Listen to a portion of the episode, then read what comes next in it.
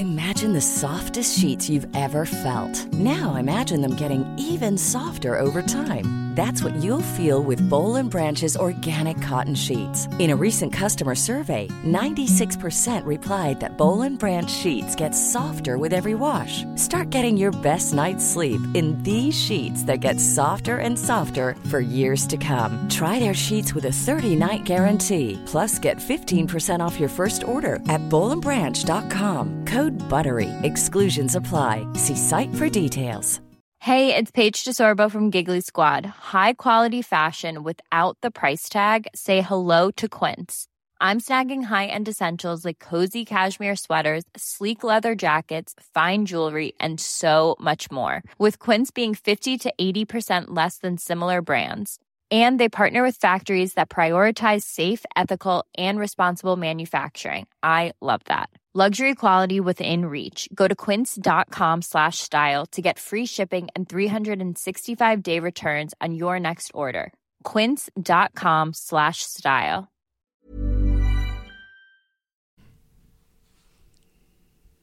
En härlig torsdag. Ja.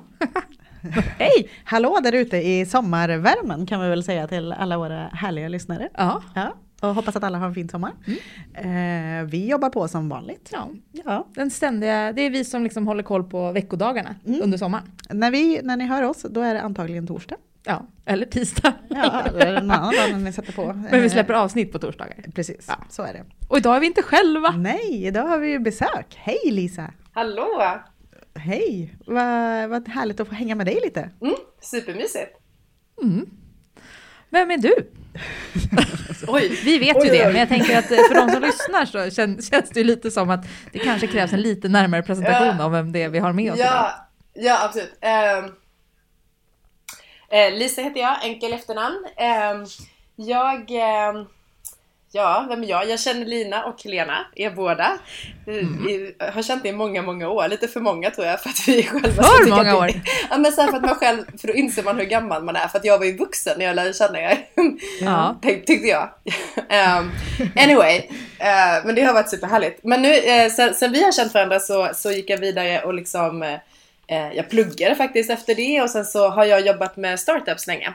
Så då jobbade jag i Stockholm och sen jobbade jag i San Francisco och sen flyttade vi till Singapore och eh, Jakarta och Berlin och nu är jag tillbaka i Singapore. Men just nu är jag nere i södra Sverige hos mina föräldrar och har lite, lite sommar och jobbar lite härifrån. Ehm, så, det, så det gör jag. Så i Singapore så håller vi på med ett, eh, vi kallar det för en startup generator, där vi tar in individer som vill starta företag och så hjälper vi dem och kopplar ihop dem med team. Och så eh, hjälper vi dem med deras idé och så investerar vi i dem och så hjälper vi dem att bygga startups helt enkelt. Och det, det är jätte, jättekul.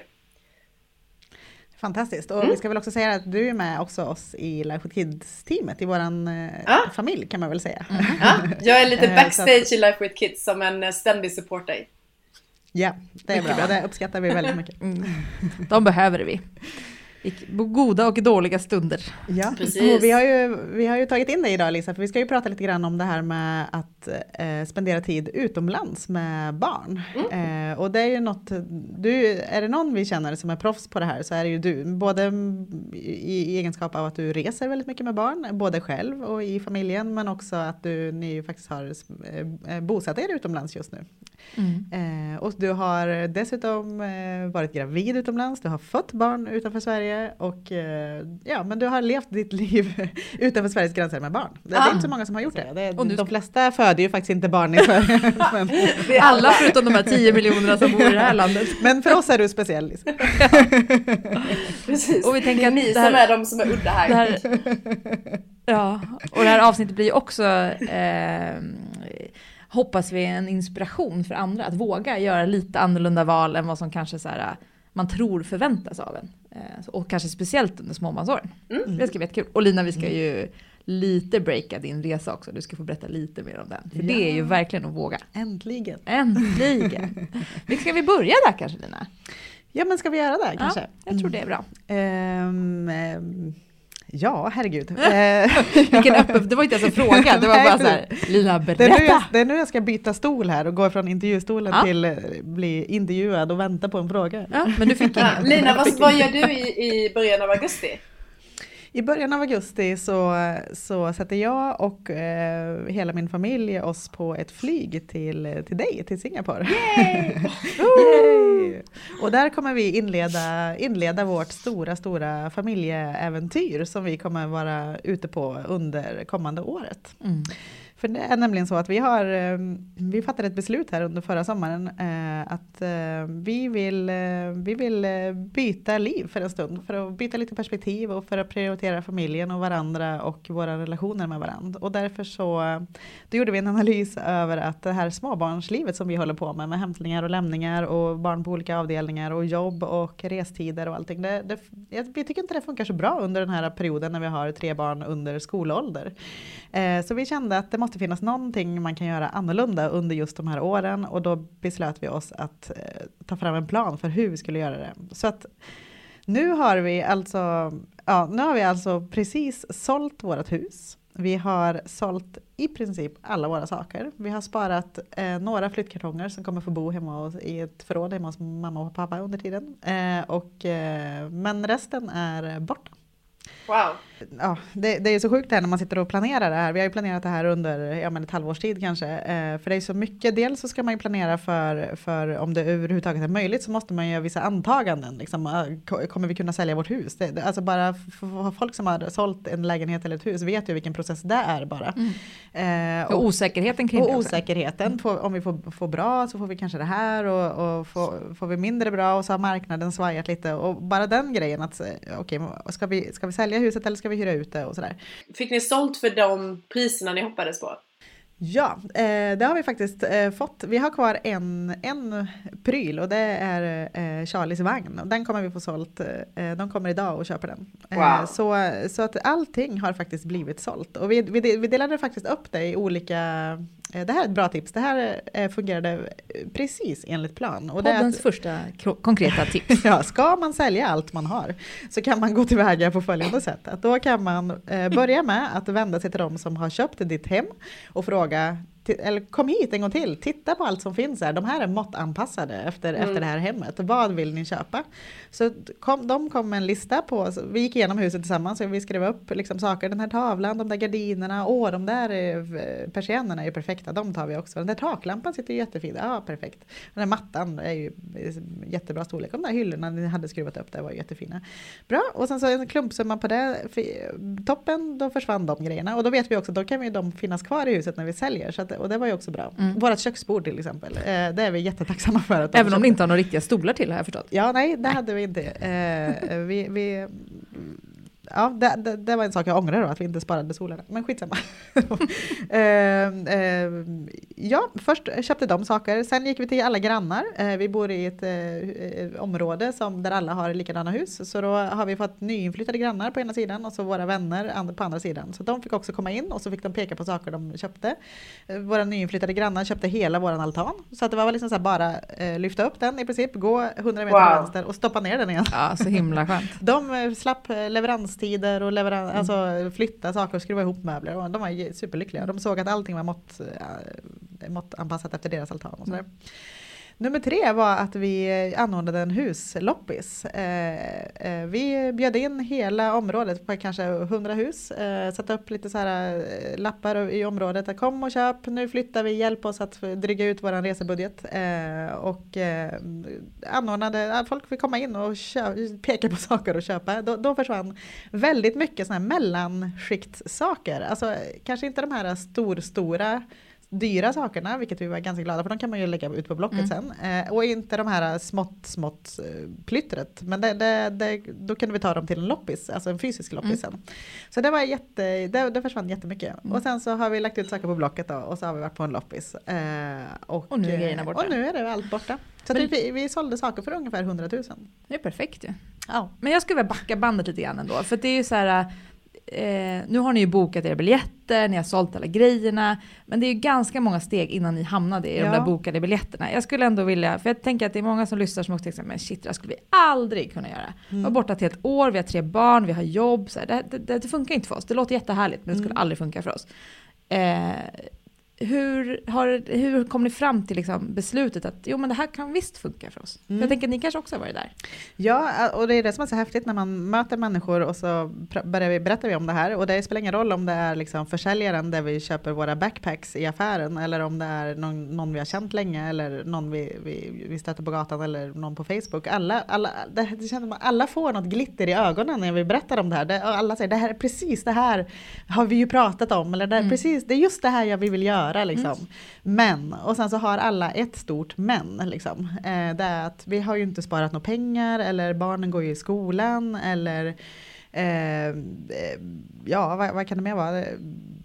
Alla har liksom sin, sitt, sitt stora hinder och Mm. sen så pratar de om oss som att vi, vi inte har några hinder. Liksom. Men hur kom ni Eh, över era? Liksom? Ja, eh, jag För ni har ju ändå tre barn, ett var så nyfött, knappt fött, när ni, nej hon var ju inte ens född Nej, när ni började prata om det här. Liksom. vi pratade. Eh, det skulle ju kunna ses som ett hinder. Liksom. Mm, ja, absolut, eh, eh, det skulle du kunna göra. Eh, och eh, ett annat hinder som dök upp som vi inte var beredda på från början, på, det dyker upp nya saker och hinder också, även om man inte tror att man har några. Det är till exempel att regeringen bestämde att förskoleklassen skulle bli obligatorisk Mm. eh, i, just i år när våran stora tjej börjar i förskoleklass. Mm. Det var också lite hinder eh, som vi fick komma, komma runt. Så de flesta har vi ju, de här flesta hindren har vi ju aktivt kom, försökt att komma runt Mm. liksom, eh, och hittat lösningar på. Men nu kom ni in i mindsetet. Ja, Liksom. ja, men det är nog någonting som vi alltid har haft tror jag. Jag tror Mm. att tänker vi på det stora, stora hela projektet, det vill säga att vi ska Mm. sälja vårt hem, vi ska sälja allt vi har, vi ska boka en resa, vi ska leva ett liv utomlands, vi ska lägga rutten, lägga budgeten, vart ska vi åka, eh, har vi råd, hur länge kan vi vara borta och sen ska vi dessutom då tänka på att vi ska bygga upp ett liv när vi kommer hem igen. Mm, alltså ni hör ju, det är ju gigantiskt liksom. Mm. Vi, ska, eh, vi vet inte ens vad vi vill göra när vi kommer hem. Eh, så att vi Om ni kommer hem.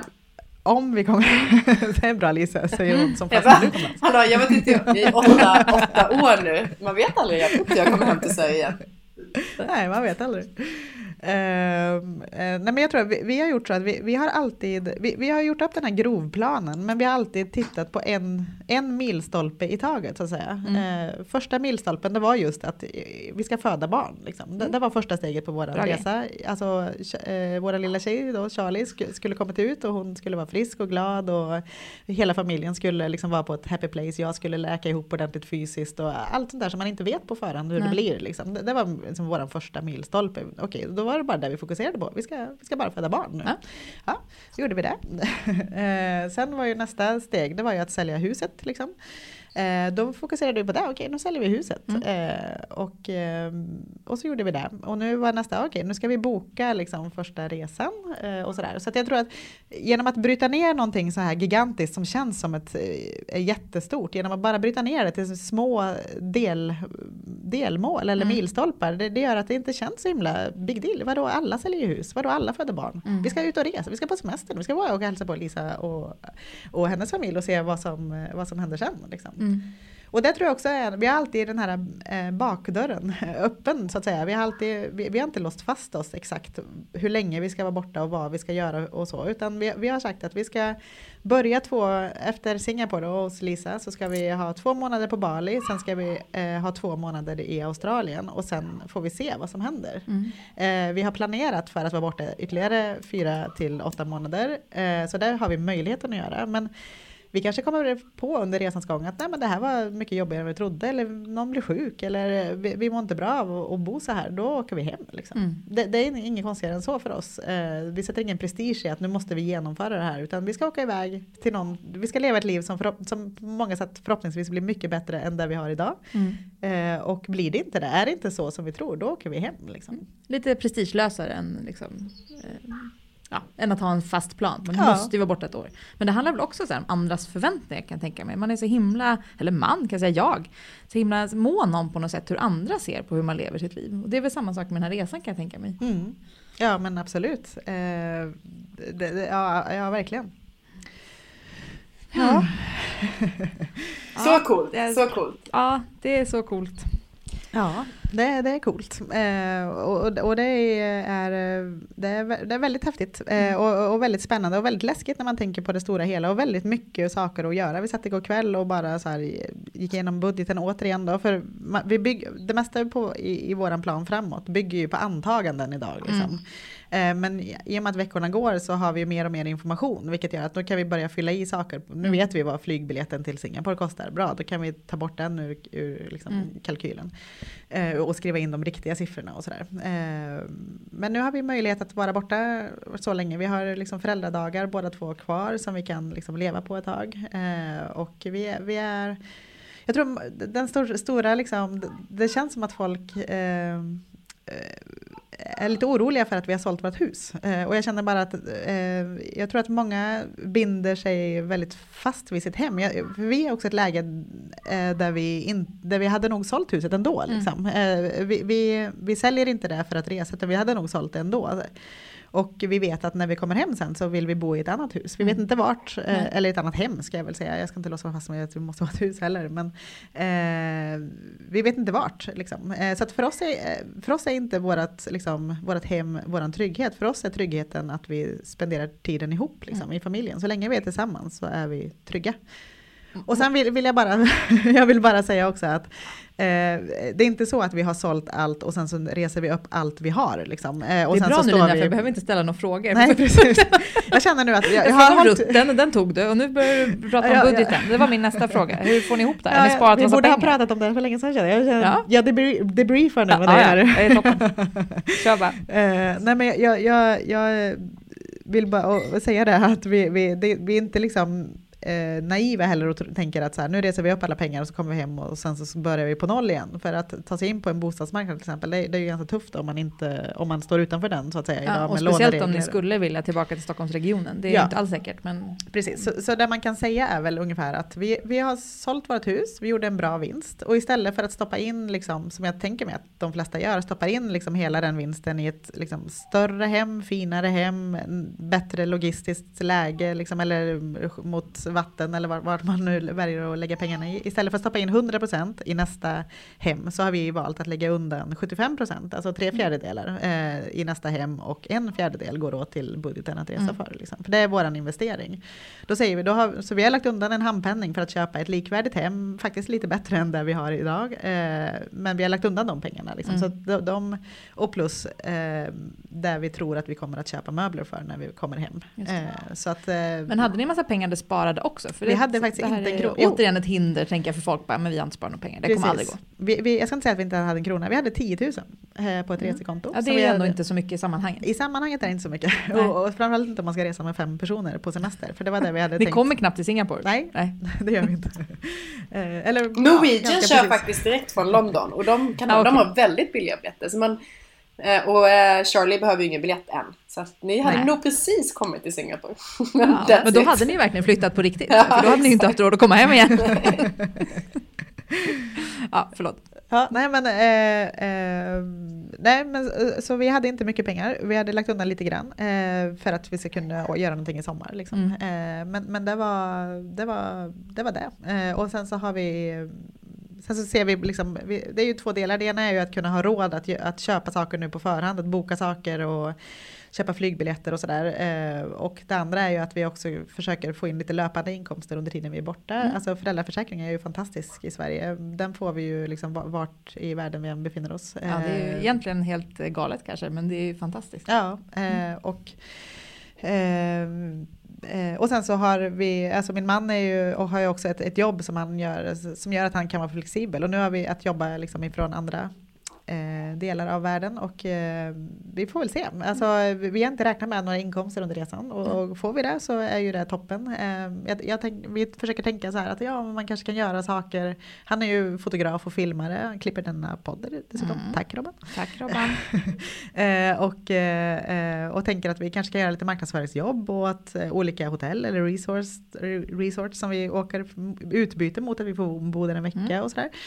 och det är ju sånt som, sånt här är ju liksom kreativa saker saker som man sitter och spånar på över ett glas vin en lördagkväll. Liksom. Okej, men hur får vi reskassan att räcka så länge som möjligt? Och det är ju inget som vi vet om det kommer bli så. Det är inget vi har räknat med att, att det ska vara pengar som måste komma in. Utan det får ju bli en bonus som gör att skulle kunna förlänga resan mm. eller boka ett lite finare boende på något ställe eller sådär. Kommer vi eh. kunna följa er på den här resan på något sätt? Ja, mm. det kommer eh, vi. ska, det är så många som ställer så mycket frågor eh, kring det här. Framförallt förberedelserna tror jag. Mm. Hur, hur, man gör och hur man går tillväga och allt sånt där. Så att vi har bestämt oss för att vi ska vara väldigt transparenta. Allt ifrån med allt, allt vi gör nu har vi dokumenterat. Hur vi har sålt, hur vi har gjort budget, hur vi har bokat allt, hur vi har gått tillväga med förskoleklassen via kommunen. Eh, och, eh, och allt sånt där. Eh, så att vi, vi kommer att dela med oss både förberedelser men också under tiden vi är borta såklart mm. under eh, dayswellspent.se. en där, gång till, en gång till. Dayswellspent.se. Eh, och eh, där kommer vi både ha en reseblogg då, eh, på den adressen och också ett instakonto på den .se adress, eller namnet.se. Mm. Ja.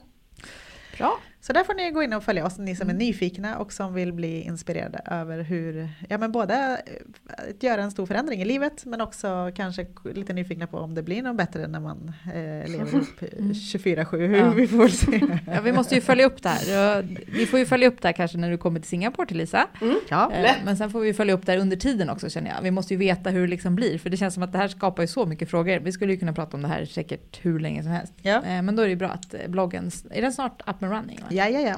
Det är den. Mycket bra. Då så. Ja du. Ja. Vi har ju Lisa med oss också. Alla börjar nog bli lite nyfikna. Absolut. Förutom att Lisa ja, är en av våra största supporters. Liksom.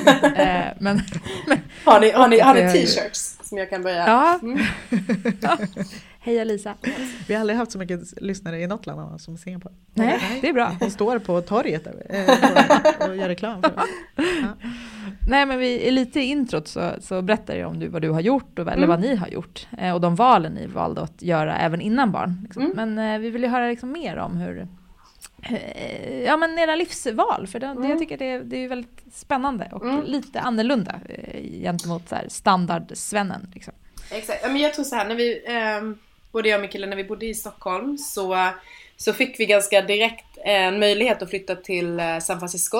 Eh, vi höll på med en mm. startup i Sverige som heter Rap. Heter Rap, det finns fortfarande även om inte vi jobbar kvar. Och vi skulle öppna upp ett eh, kontor i San Francisco. Och då, jag har pluggat ganska mycket utomlands och egentligen tagit alla chanser jag har fått i att göra, skriva uppsats utomlands, plugga utomlands och så vidare. Så att jag var ju väldigt pigg på att sticka på en gång och det var han också så jag stack dit sex månader och sen så kom min kille.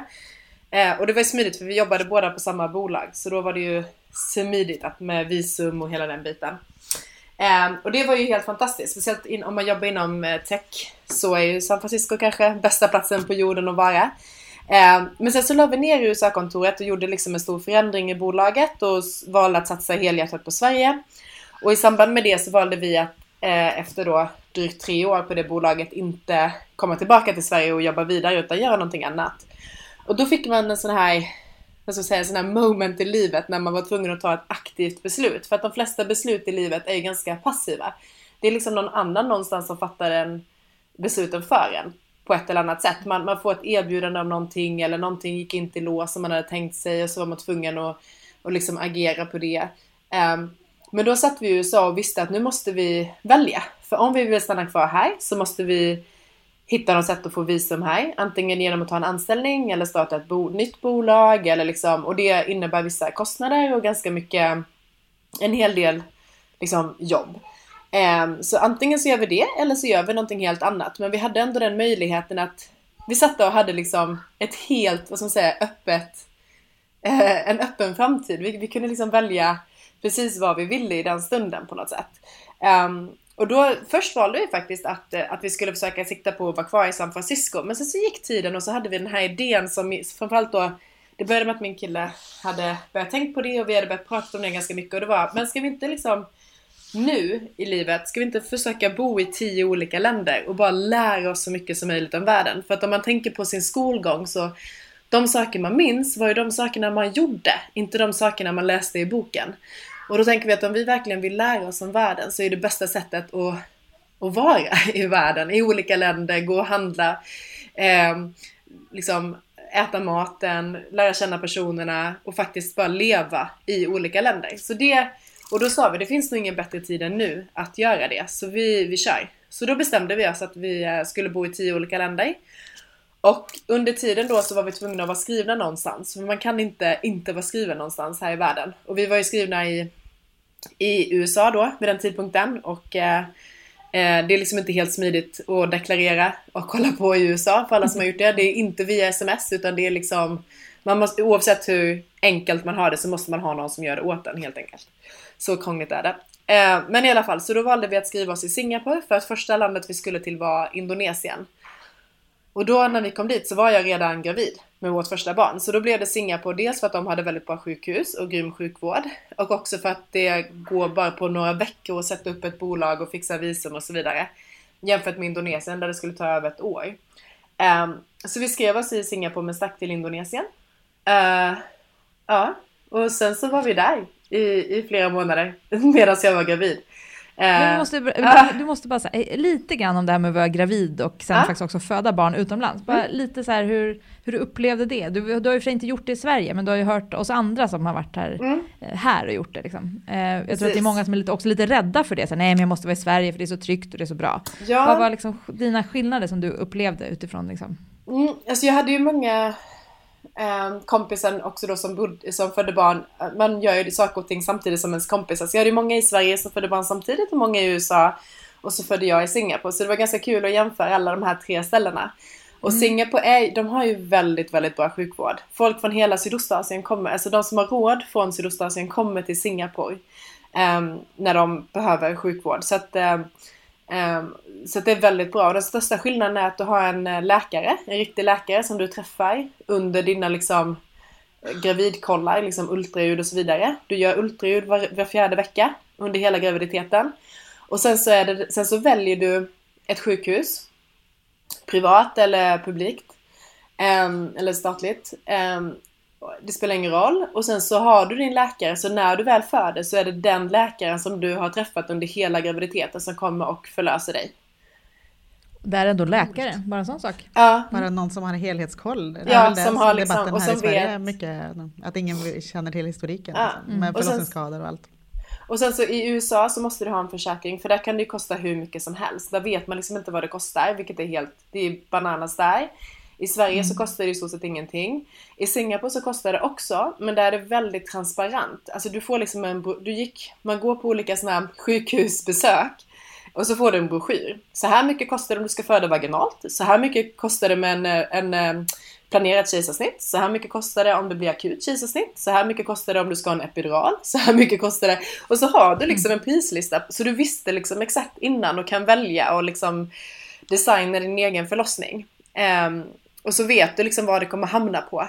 Och de flesta har, som, är, liksom, som vi då, som inte är, är liksom singaporianer, har en försäkring eh, som då täcker mycket av det här. Och är man singaporian så har man liksom del av deras sjukförsäkring som täcker mycket eh, av de kostnaderna.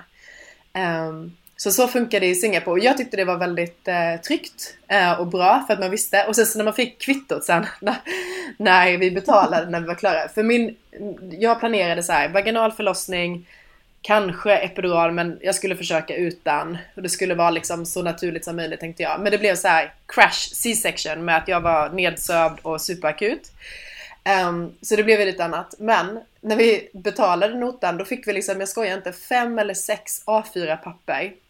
Sen hade de skrivit um, två plåster, liksom mm. tre plasthandskar. Alltså varenda grej som hade använts under min förlossning var liksom eh, detaljerade på det här kvittot som man fick. Som var liksom så här, fyra bindor, eh, tolv blöjor och så var liksom allting var liksom, eh, ja så det var ganska det var lite annorlunda men det var ganska kul för då fick man se allting som hade varit inblandat i min... Eh, alla det vore rätt intressant att se även ja, i Sverige. Jag ja, hade sett 12 pers inblandade i min andra förlossning. Nej, och man såg alla liksom kostnader som var relaterade till de här grejerna. Får man kolla, fråga ungefär vad det kostade totalt? Oh, alltså jag kommer inte ihåg, det, var, det skulle kosta 7000 singdollar så det är gånger 6.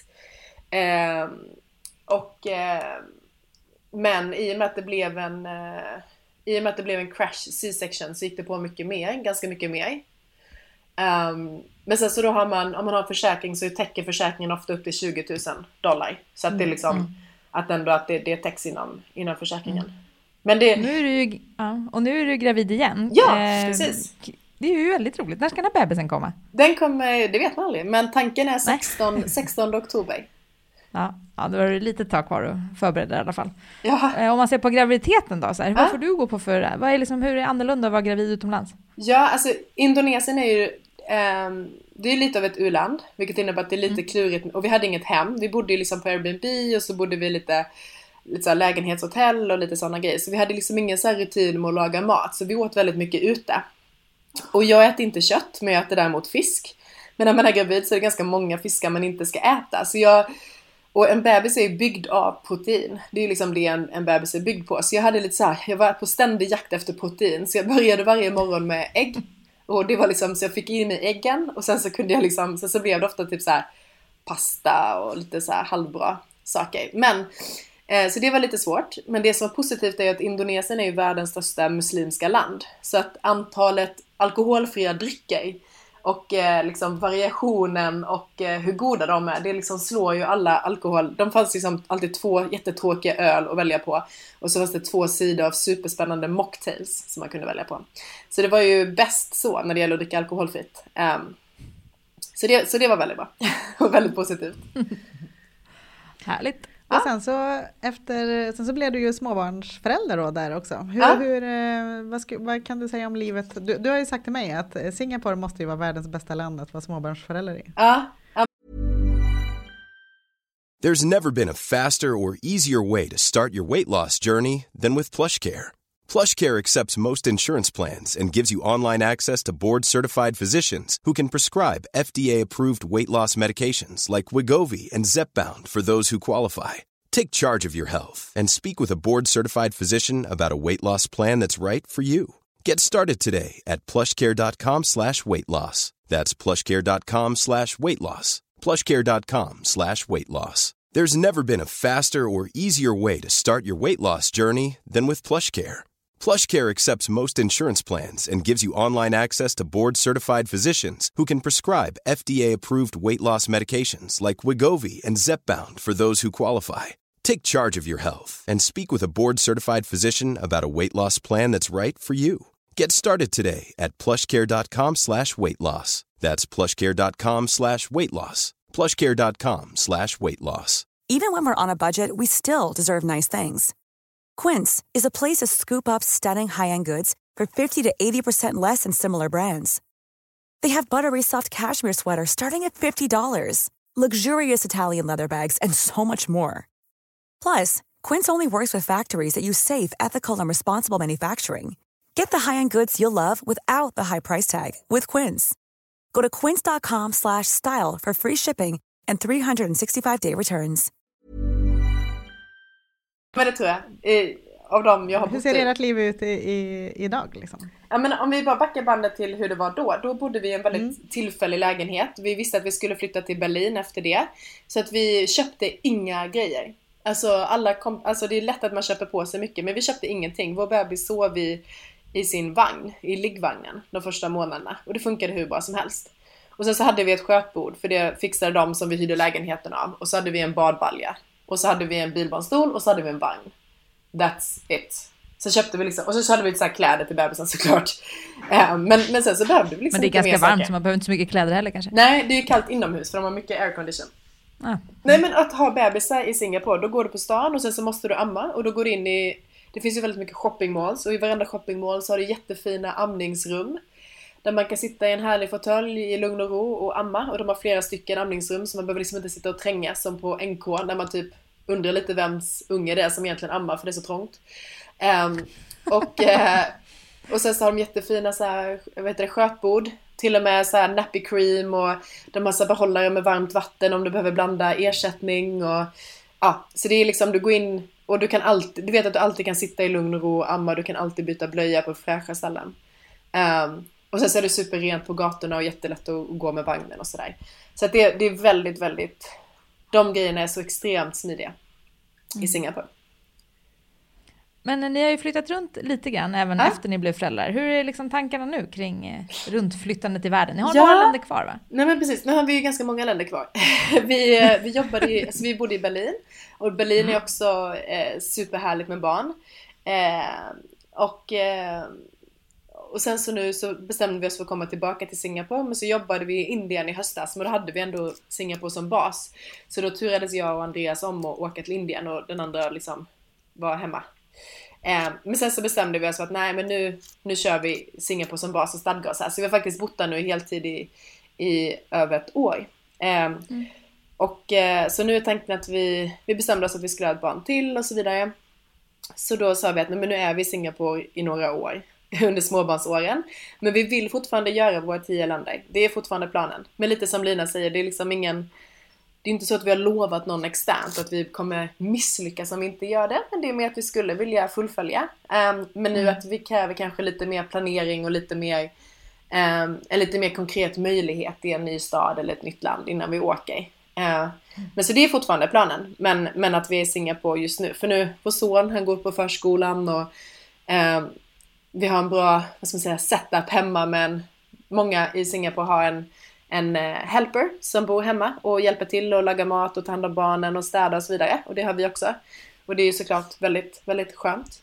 Ehm, så att vi har liksom en bra, vi har bra hjälp on the ground så att vi båda kan liksom jobba och, och göra andra saker. Det låter ju fantastiskt. Jag vill också ha en helper. Jag vill också ha help. Ja, det är fantastiskt. Känner det spontant. Det måste Ja. ju vara något med Singapore, Helena. Alltså det, jag, det finns ju två personer som har, som har eh, inspirerat mig till att göra, våga ta det här klivet Mm. och planera den här resan. Och det är ju, dels är det ju faktiskt Lisa eh, som har visat att eh, livet med barn går att leva var som helst i världen utan problem. Och den andra är ju våran inspiratör Mm. eh, i tidigare podd, eh, Fredrik Karén. Ja, den ska man lyssna på. Om man inte har gjort det så ska man lyssna på vårt avsnitt med Fredrik Karén. Det var ju där allting började Ja. konkret för både dig och mig. Både Mm. din eh, tre månaders Thailandsresa här som Mm. du gjorde i vintras, eller ni gjorde i er familj. Och, men, men det som är lite kul slår det mig nu, det är att båda två bor ju, ni bor ju båda två i Mm. Singapore, både Mm. du och Fredrik. Ja, men precis. Och vi träffade faktiskt Fredrik eh, precis när vi kom, landade i Singapore innan vi hade varit i Indonesien så träffade vi honom. Och då frågade vi honom var, varför Singapore? Och han, eh, han sa att ja, men jag gjorde en ganska gedigen analys. Jag, jag lever ett väldigt globalt liv. Eh, och så tittade jag på alla länder i hela världen och kände att Singapore är det mest globala stället. Det är liksom en stad, det är liksom inget land runt omkring utan det är bara en stor stad. Eh, city state. Eh, och eh, otroligt bra flygplats, väldigt global. Mycket folk som kommer dit och liksom bor där från hela världen. Eh, frågade någon så här var kommer du ifrån i Singapore? Så säger de ja, pappa föddes i Indien, mamma i Malaysia, jag är uppvuxen i England men så pluggade jag i USA, sen så har jag jobbat lite där men nu är jag här. Det är liksom en ganska vanlig story. Um, så folk är, har ett väldigt globalt mindset också. Um, och det är ju lite grann det vi känner också. Att ska man leva ett globalt liv som vi ändå vill, då är Singapore en, en fantastisk eh, bas för det. Och sen så är det ett väldigt vad ska man säga, logistiskt smidigt liv om man har barn. Men det som är tål att upprepas också eh, känner jag lite för, eh, efter samtalet med Fredrik eh, och vad som gjorde faktiskt att det- blev så här, ni åker snart och jag har varit iväg och man vet aldrig vad som händer liksom, framöver. Men det var ju faktiskt att han, han fick ju barn lite senare i livet också, Ja. Fredrik. Och att han hade intervjuat typ alla sina kompisar som redan haft barn i 10, 15, 20 år. Och frågat dem, så här, okej nu ska jag bli pappa, vad ska jag göra annorlunda? Eller vad skulle du få gjort annorlunda om du fick börja om? Och alla uteslutande sa att de skulle vara mer med sina barn när de var små.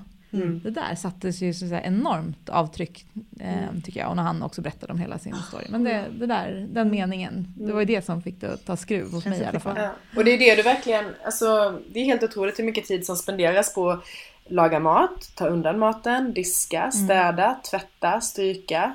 Eh, liksom, all, alla sådana grejer. jobbet. Vi, vi kommer hem från jobbet och så leker vi en timme med vår son. Eh, och sen så äter vi och sen så kan vi leka lite till och sen nappa honom och så behöver vi liksom inte tänka på någonting annat. Så det innebär att vi fri, alltså det är också det, vi köper oss tid med vårt barn. Ehm, och, ehm, ja, och behöver liksom inte bekymra oss av om liksom annan typ av logistik. Och, och liksom, nu hämtar hon på förskolan ganska de flesta dagar i veckan faktiskt. Eh, också. Så att vi behöver liksom inte heller bråka om vem som ska hämta och lämna utan då hämtar hon och sen så kan de leka en liten stund och så kommer vi hem sen. Och så, och så skulle vi behöva gå ut på kvällen och käka middag bara vi eller jobbevent och sådana grejer så, så funkar det också. För hon är alltid hemma och kan och är där. Även om vi hinner natta kanske så kan vi sticka iväg sen.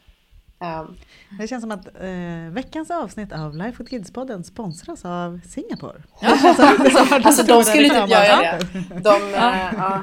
Vem ska vi höra av oss till om vi behöver lite spons för det här, här avsnittet? Precis, ringa någon ringa någon Nej, borgmästare. Jag, jag, tänker att eh, för många eh, känns ju kanske sådär eh, ett samtal ikväll över ett glas rosé med, med mannen där hemma kanske känns sådär, hej älskling, jag funderar lite på en sak, jag tror att vi ska flytta till Singapore. Jag, jag, jag kan tänka mig att just nu kanske den tanken känns nära, men, men, samtalet kanske är en bit bort. Ja, men det, det, det, bara ha ett samtal om så vad man vill med sitt liv, tänker jag. Alltså så den, den, stora bilden, inte så vad andra förväntas eller vad, vad jag tror att andra förväntar sig att jag ska göra. Utan bara så här, ta ett samtal om, okej okay, men vad vill jag egentligen? Mm. Hur, vill, hur, ska, ser jag vårt liv om fem år? Liksom? Bor vi här ens en gång? Eh, vill jag jobba med de här sakerna? Alltså de samtalen. Det behöver inte vara att man just hamnar i, i Singapore eller USA Nej. eller i men jag tror om man, Sunne liksom. Alltså om man gör inte, det och jobbar på ett ganska stort svenskt företag. Typ alla, jättemånga stora svenska företag har kontor där. Och jag skulle mm. rekommendera att om man inte har massa, massa pengar på banken eh, eller är väldigt så här, fri och liksom galen. Att man faktiskt åker dit på ett expertkontrakt för då fixar de med visum och all pappersarbete. Och de mm. eh, betalar för liksom ofta då ingår det i kontraktet med liksom skola och barnomsorg och, att, och liksom ja, boende och sådana grejer. För det är ju rätt dyrt i Singapore. Sen så är det väldigt låga skatter och det är mycket som är billigt också. Men det kommer ändå vara en hel del kostnader. Men, men det är väldigt många svenska bolag jag har en kompis, vi, går på, vi har barn i samma förskola. Eh, och de kom ner nu för att hennes man jobbar på ett svenskt bolag där och hon har aldrig bott utomlands. Men de flyttade ner när deras barn var typ ett, typ strax under ett. Och älskade. Um, mm. Och det är liksom, jag tror det är många som får den frågan på, på jobbet. Eller det kom upp möjligheter. Ja men vi behöver mer folk till kontoret i X. Ta den möjligheten då. Stick iväg som mm. expert ett tag. Om, om man jobbar på ett sånt typ av bolag. För att det är liksom det är, det är en fantastisk chans och Sverige står kvar när man kommer hem, om man vill komma hem. Mm. Och jag tror att det är många som mm. kanske får den chansen men känner att nej men oj oj oj, det kan jag inte, jag har ju familj och hej och hå. Men det är liksom det mest bekväma sättet att flytta utomlands, det är att låta, låta ett stort företag fixa logistiken runt omkring. Så kan man liksom bara mm. hoppa på planet och åka, mer eller mindre. Och, jag vill också skicka med att, äh, att äh, bara att öppna sitt mindset tycker jag. Alltså, jag, jag har mått så otroligt bra under hela den här våren när vi har planerat. Alltså, jag tror och, och, för, hela, för, för vår relation, min och Robbans, liksom, att vi har, alltså, vi har nog aldrig pratat så, så mycket och så djupt om allt som är viktigt i livet, men också alla de här praktiska sakerna. Men framförallt vad vi vill med våra liv, vad, vad är meningen och syftet med allting och, och vi liksom så här inspirerar, vi ska upptäcka världen nu. Vår mm. familj ska åka och upptäcka världen, vi ska se saker vi aldrig har sett, vi ska, liksom, vi ska bila längs Australiens eh, östkust, liksom. vi ska bo i en husbil en månad. Och, och alltså det ska, vi, vi, ska upp, vi ska se saker vi aldrig har sett och mm. upptäcka nya saker. Och jag tänker att om man, eh, det behöver inte heller handla om att man måste flytta eller resa utomlands. Man kan alltså bara så öppna mindsetet lite, till, mm. lite mer mot vad du har idag och, och tänk, ja men lite som du var inne på Helena, mm. börja själv, alltså ta lite tid nu i sommar, herregud, det kanske räcker med en eller två, två timmar och ta den tiden, gå iväg någonstans, sätt dig på ett ställe där du verkligen tycker om och där du mår bra och fundera lite, kanske skriva ner också kanske. Vad, vad, vad vill jag liksom, mm. det, med det stora? Mm. stora? De stora penseldragen och stora mm. perspektiven eh, med livet. Och, det tycker jag... Vänta inte liksom, tills barnen är stora. Eller sådär. Och det behöver, inte handla om, det behöver inte handla om att flytta utomlands eller inte, men jag tycker det här är så ett bra tankesätt det här med aktiva och passiva beslut. Titta bakåt lite, de senaste tio stora besluten i våra liv. Varför fattade vi dem? Var det aktiva beslut? Att vi verkligen, var det verkligen någonting som vi aktivt ville och valde att göra? Eller var det ett passivt beslut som bara hände eh, av någon anledning eller på grund av externa faktorer? Och liksom kanske rannsaka sig själv där lite. Och om vi hade gjort annorlunda och verkligen bara fattat de här aktiva besluten, vad hade vi varit då? Um, och det, det behöver inte handla om att man ska flytta utomlands som sagt, men att man liksom bara vågar vågar ta lite mer, eh, vad ska jag säga, kaptensrollen i sitt eget liv och liksom styra, båten dit man vill istället för att bara följa liksom ah, någon annans Strömmen. svallvågor. Mm. Ja, vi känner oss fria. Ja, det tror jag mycket handlar om. Ja, men det är ju så härligt också nu när ni inte ni har liksom inga grejer kvar. Ni har liksom Nej, inget som så här håller er någonstans. Den Vi- känslan eh, eh, kändes ju fin. Vi hade inga grejer i över två år. Alltså som jag sa, vi köpte ingenting. Nej. och det var så himla skönt. Nu har vi skaffat en lägenhet i Singapore så nu har vi lite grejer igen. Men bara den känslan att nej men det är de här två resväskorna. Och sen så hade vi lite faktiskt i ett förråd hos min killes mamma. Ehm, Ja, lite skidor och någon balklänning och sådär som man inte gjorde sig av med. Men man inte ville men, men utöver det så var det ju bara, ja men det är de här två väskorna. Och allting som vi äger och har ska få plats i de här två väskorna. Så jag köpte ju nästan inga gravidkläder förra gången. Nej. Överhuvudtaget. Eh, nu, nu har jag gjort det lite mer. Men det eh, positiva med att bo i ett varmt land. ja, för man kan ju bara ha lite lösa klänningar liksom. Ja, men men det, den eh, känslan av att eh, grejerna inte äger en. Och jag tror att vi har en annan relation till saker nu än vad vi hade innan. Också att eh, det är bara att sälja och köpa nytt eller liksom, Mm. ah, det är liksom grejerna håller inte en kvar. Ja, ni, alltså, ja, ni, i min värld så är ju ni experter på det här med att resa med barn. Helena, ni har ju, Helena du har ju ganska nyss ändå varit iväg med tre barn och Lisa då som, som rås, åker jorden runt, eller på att säga, inte riktigt, men fram och tillbaka väldigt mycket i alla fall. Ja, och runt. Eh, och runt. Eh, jag vill ju, och jag tror det är många med mig, som vill ha lite restips med, med barn. Mm. Lisa, vad har du för, för guldtips, guldkorn till oss andra Mm. som ska ut och resa med barn? Ett, planera handbagaget väl. För när man är väl är på flygplatsen så vill man konka på så lite saker som möjligt. Och speciellt nu när jag är gravid så kan jag faktiskt inte bära, jag ska inte bära så mycket. Så det vi har liksom optimerat för nu, det är att man tar en sån här rullväska, sån svart kabinväska som går in i i hatthyllan. Och i den så ligger det en liten ryggsäck med Williams leksaker, haklapp eh, och lite klämmisar och snacks och sådana saker. Sen så har vi lite sugrör för vi, får inte, vi kan inte ha med hans liksom, vattenflaska men så fort man får, kan dricka vatten, dricker man bara med sugrör så blir det mindre kladd. Så enkelt är det när han är två. Bra. Och sen så har vi ehm, ombyten. Och sen så har vi en sån här gympapåse där vi har wet wipes och blöjor. Eh, mer, lite mer än vad vi behöver. Och sen så har jag liksom packat ner min, vad ska man säga, hand, handbagageväska i det stora bagaget. Och sen så har jag bara lite, ja, mina liksom små handbagagegrejer i samma, i samma rullväska. Um, så det, det funkar väldigt bra. Och sen så har vi en sån här resevagn som också går in i hatthyllan, Babysen, som är fantastisk. Men den har vi faktiskt börjat checka in nu i och med att han går själv, så nu behöver vi inte ha den. Men när han var mindre så var det ju guld att ha den på alla flygplatser. Och det finns på de flesta flygplatser så finns det vagnar man kan låna. Um, och sen så går det faktiskt att ha bilbarnstolen uh, i flyget när de är över två. Och de har, när, när de är över två måste man köpa en flygbiljett till barnen. Så det är lite irriterande för det blir dyrare men då får de också ett eget säte.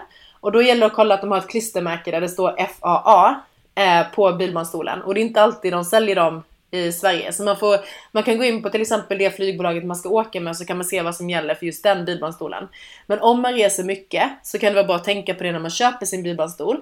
Om man inte reser så mycket så ska man ju inte liksom eh, optimera efter det. Men för oss som reser väldigt mycket så var det viktigt att vi köpte en bilbarnstol som hade just det här klistermärket. Och då köpte vi faktiskt den i USA. Eh, och den, den funkar. Eh, men ofta så är kabinpersonalen ganska ovetande om hur det här funkar. Så det är bra att man har läst på själv och vi hade faktiskt med oss liksom manualen ombord. Och liksom fick liksom stå, det är vi som, och efter att ha flugit några gånger så är det, vi vet mycket mer än kabinpersonalen. För det är ganska ovanligt fortfarande att man har bilbarnstol. Men under start och landning så är det mycket, mycket säkrare för barnen. Eh, precis som Just i en då sätter man bil. fast den liksom i eh, flygplanssätet, Ja, som att man sätter fast exakt. i en bil. Ja, Ja, exakt. Och så har man den där, så om det liksom blir mycket turbulens eller om det blir lite galet under start och landning så sitter de mycket säkrare.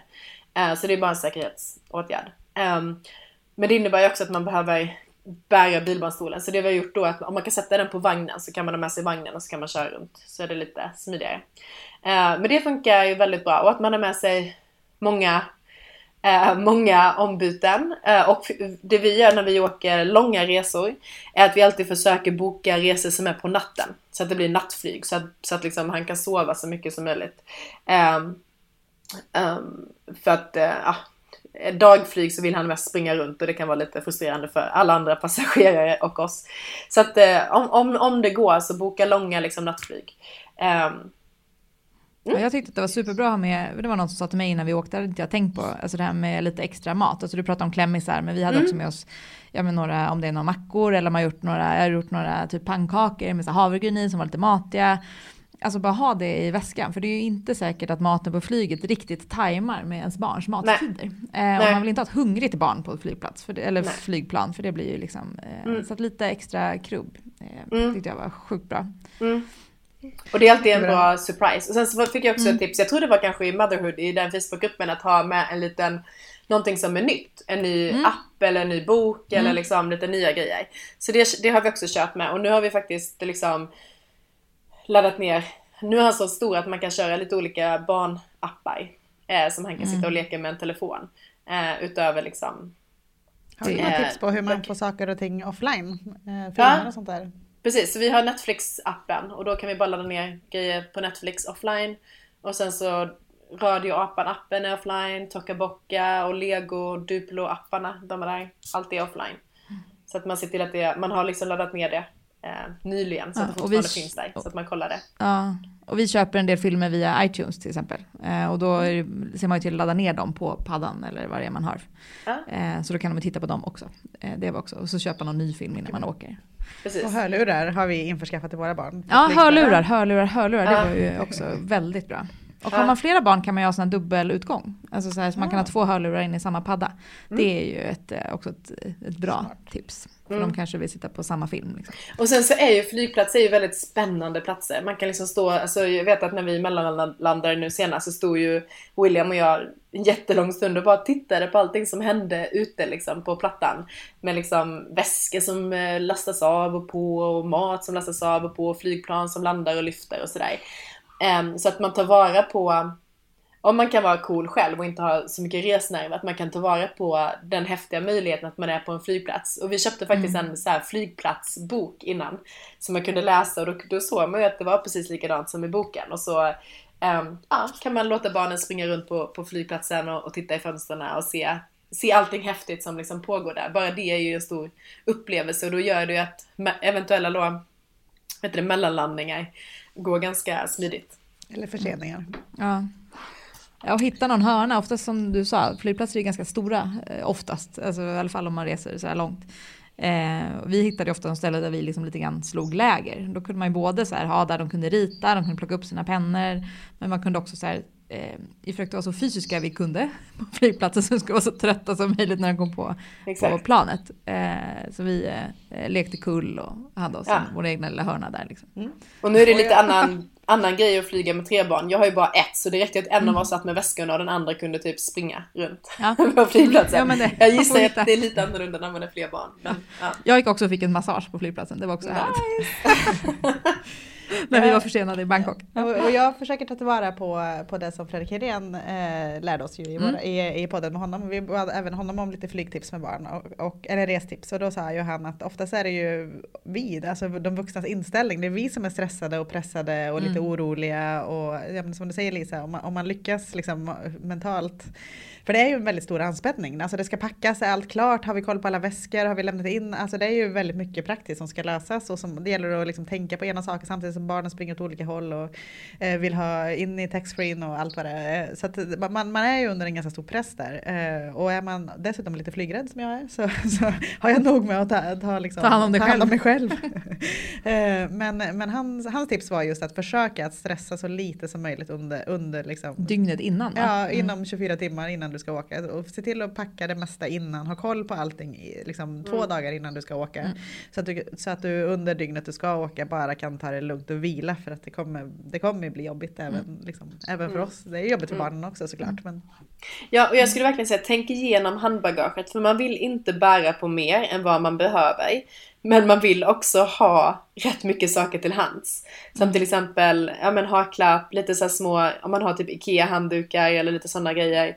Um, ombyten och, och så vidare. Så att, ehm, ja, så försök, försök vara smarta så att man inte packar mer än vad man behöver i handbagaget. Eh, utan tänk till, vad är det man verkligen, liksom, vad är det man verkligen behöver?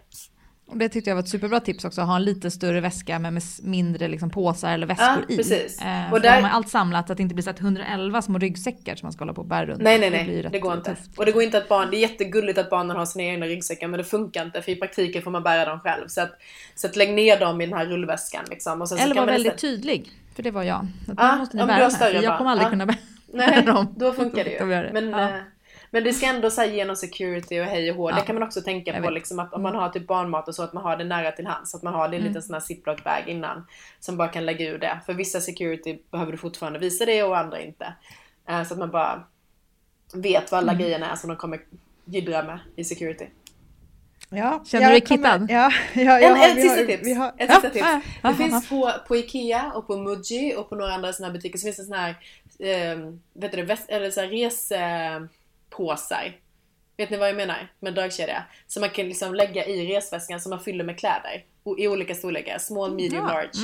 Eh, de är guld att packa i. För då, kan, då har man liksom alla Williams t-shirts i en, alla Williams eh, pyjamaser i en, alla mina underkläder i en. Och så, så blir inte väskorna ett hav av kaos. Utan det blir ett liksom hav av fin organisation.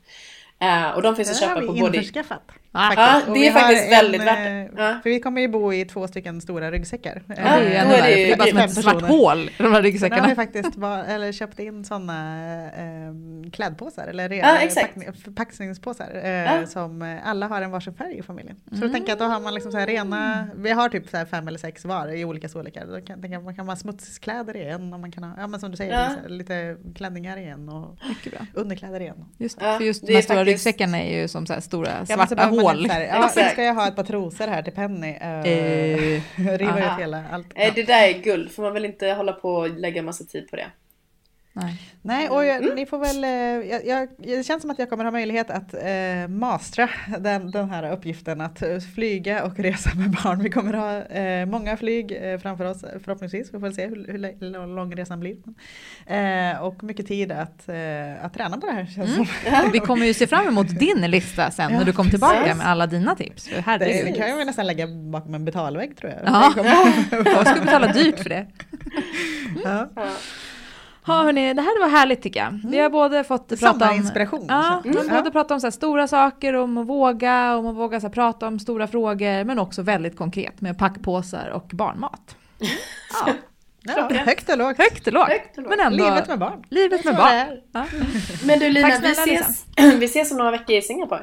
Ja men vi gör det. Ha en Mm. Och tack safe, snälla. eh, safe resa. Och så ses Tack. vi Helena när vi ses. I Nej, vi ses Stockholm. när vi ses. Ja, när vi ses. Ni är också välkomna Ja, men, dit när ni är redo. Ja.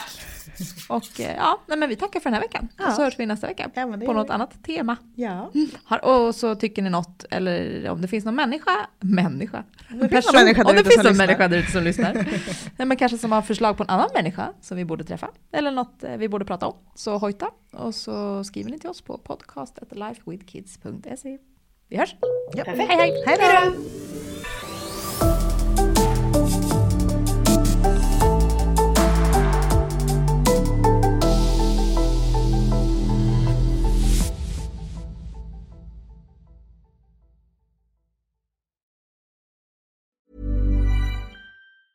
Even when we're on a budget, we still deserve nice things. Quince is a place to scoop up stunning high-end goods for 50 to 80% less than similar brands. They have buttery soft cashmere sweaters starting at $50, luxurious Italian leather bags, and so much more. Plus, Quince only works with factories that use safe, ethical, and responsible manufacturing. Get the high-end goods you'll love without the high price tag with Quince. Go to quince.com slash style for free shipping and 365-day returns. Imagine the softest sheets you've ever felt. Now imagine them getting even softer over time. That's what you'll feel with Bowl and Branch's organic cotton sheets. In a recent customer survey, 96% replied that Bowl and Branch sheets get softer with every wash. Start getting your best night's sleep in these sheets that get softer and softer for years to come. Try their sheets with a 30-night guarantee. Plus, get 15% off your first order at bowlandbranch.com. Code BUTTERY. Exclusions apply. See site for details.